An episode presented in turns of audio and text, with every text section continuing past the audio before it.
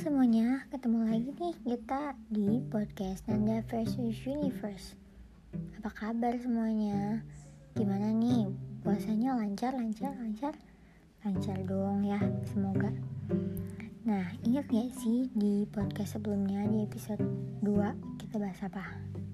Satu, dua, tiga, oke langsung jawab aja. Kita bahas Human Research Management, betul? Betul. Nah, bisa tebak gak sekarang aku mau bahas apa di episode ketiga ini? Oke, banyak sekali ya yang jawab ya. Oke, langsung saja saya respon ya. Betul sekali jawaban yang satu tadi ya. Kita bakal bahas tentang hire employee. Pernah ya sedikit pernah denger dong ya hire employee apa coba? Ya betul, Anda perekrutan pegawai atau merekrut pegawai baru. Iya kali nggak ngerti gitu kan merekrut itu apa. Cuma ya nggak apa-apa gue jelasin di sini gue jelasin lagi. Apa sih pengertian dari merekrut karyawan atau pegawai? Itu biasanya proses yang dilakukan dengan tujuan mencari menyeleksi dan juga mengajak kandidat terbaik untuk bekerja di perusahaan kita atau di bisnis kita. Ya pengertiannya sih kayak gitu. Cuma ya intinya mah ngerekrut gitulah ya. Ngerekrut pegawai buat kerja sama kita gitu.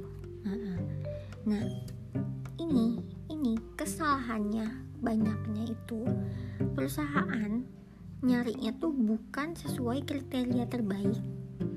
Bukan yang terbaik yang dicari tapi yang dicari tuh apa ya yang pas dengan kebutuhan. Kayak misalkan dibutuhkan uh, pegawai untuk posisi uh, SPG misalkan atau enggak untuk posisi ini. Nah mereka tuh paling kriterianya cuma kayak umur lulusan ya standar gitu ya. Mereka gak mikirin kayak kriteria terbaik yang sebenarnya tuh mereka butuhin yang penting mah ada yang ngisi di posisi itu. Di bagian yang mereka kosong tuh e, mereka punya pegawai baru yang ngisi tempat itu. Ya jelas. Salah dong ya nya atuh. Ibarat nama buat apa kita nge-hire orang tapi asal-asalan ya udah aja kalau kayak gitu makan kita nggak perlu buka lowongan pekerjaan dong. Kita tarik tarikin aja orang yang emang cuma butuh kerjaan doang. Kan banyak tuh pengangguran. Tapi kriterianya kurang. Gitu kan? Nah salahnya tuh perusahaan sekarang banyaknya kayak gitu.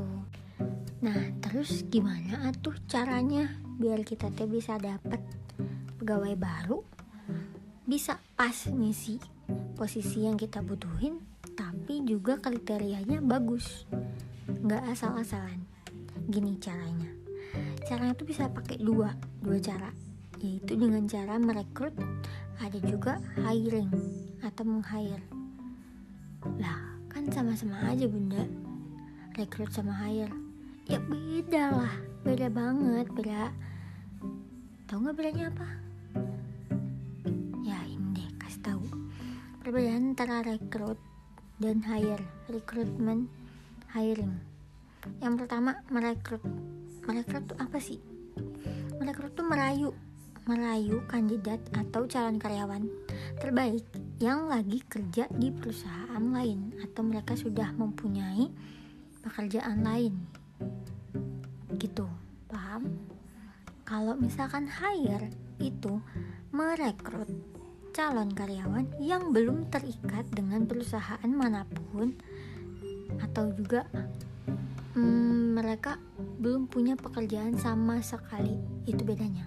Kalau rekrut tuh kita ngerayu orang yang mereka udah kerja. Mereka udah kerja di perusahaan lain atau enggak mereka punya bisnis lain gitu untuk ikut sama, kerja sama kita kalau misalkan meng-hire itu memang mencari calon karyawan yang belum memiliki pekerjaan sama sekali.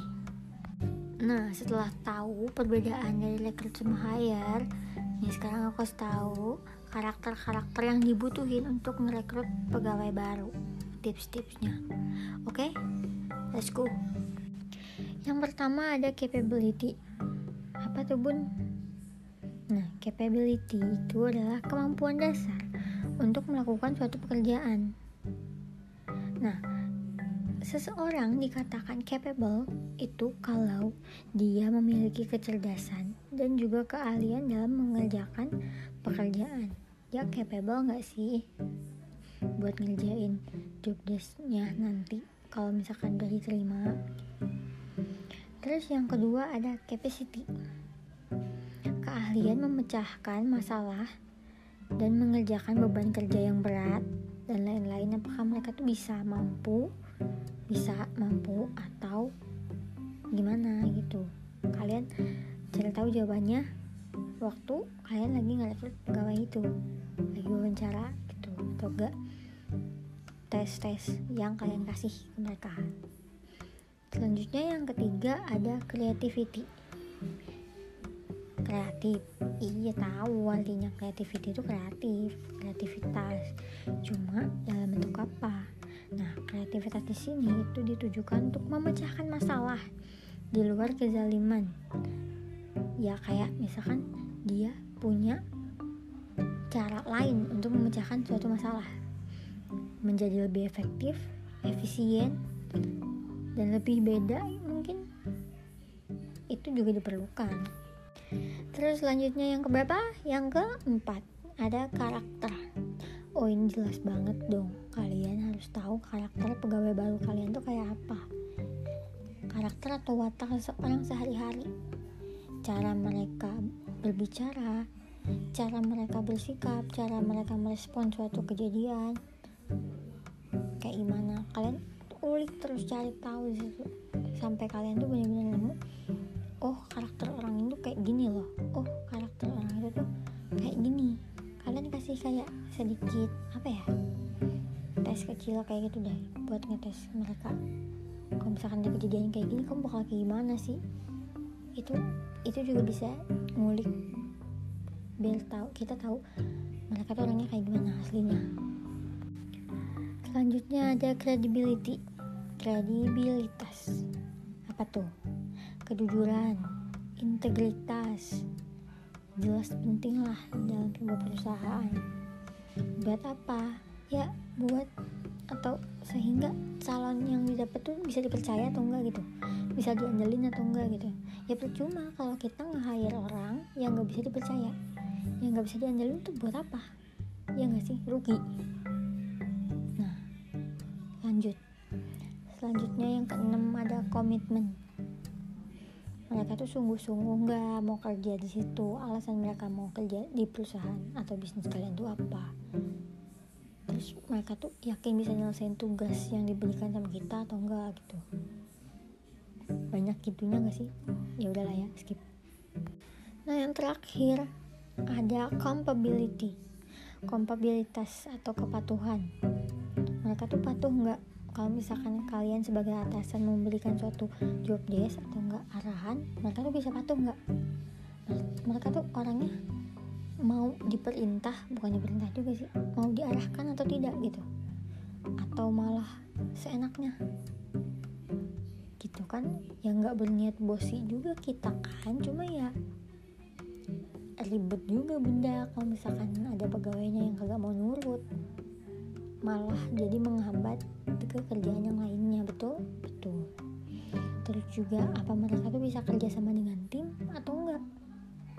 Kacau tuh kalau emang punya karyawan tapi dia nggak bisa kerja sama sama tim nggak bisa kerja sama sama pegawai yang lain yang di kantor kitanya. Lah terus piye pun? Gawat lah. Nah dari ketujuh kriteria yang aku sebutin itu biasa disebut dengan 7C 7C Capability, capacity, creativity, karakter, credibility, commitment, and compatibility. Hmm, pembahasan kita udah beres nih sebenarnya tentang hiring employee. Ya, kalian juga tau lah ya, sebenarnya hiring employee itu job siapa? Banyaknya kan diarahinnya untuk ke HRD ya kan? Yang ini kemarin udah bahas loh. Di episode sebelumnya betul. Kalau misalkan belum paham job desk HRD apa aja. Boleh dengerin ke episode sebelumnya dulu. Nah jadi hiring employee itu sebuah suatu eh enggak ding. Ya salah satu job desk dari HRD untuk merekrut pegawai baru. Ya mereka juga nggak bisa dong asal-asalan merekrut pasang lowongan dibutuhkan dengan kriteria ini ini ini ini. Banyak tuh diterima semua. Ya kagak mungkin bun. Pasti kan diseleksi dulu. Seleksinya tuh apa aja? Nah yang tadi tuh kriterianya bisa dipakai. Cari tahu orangnya kayak gimana cocok enggak nantinya kalau misalkan jangka panjang tuh kerja sama orang itu tuh kalian klop apa enggak? Bisa enggak?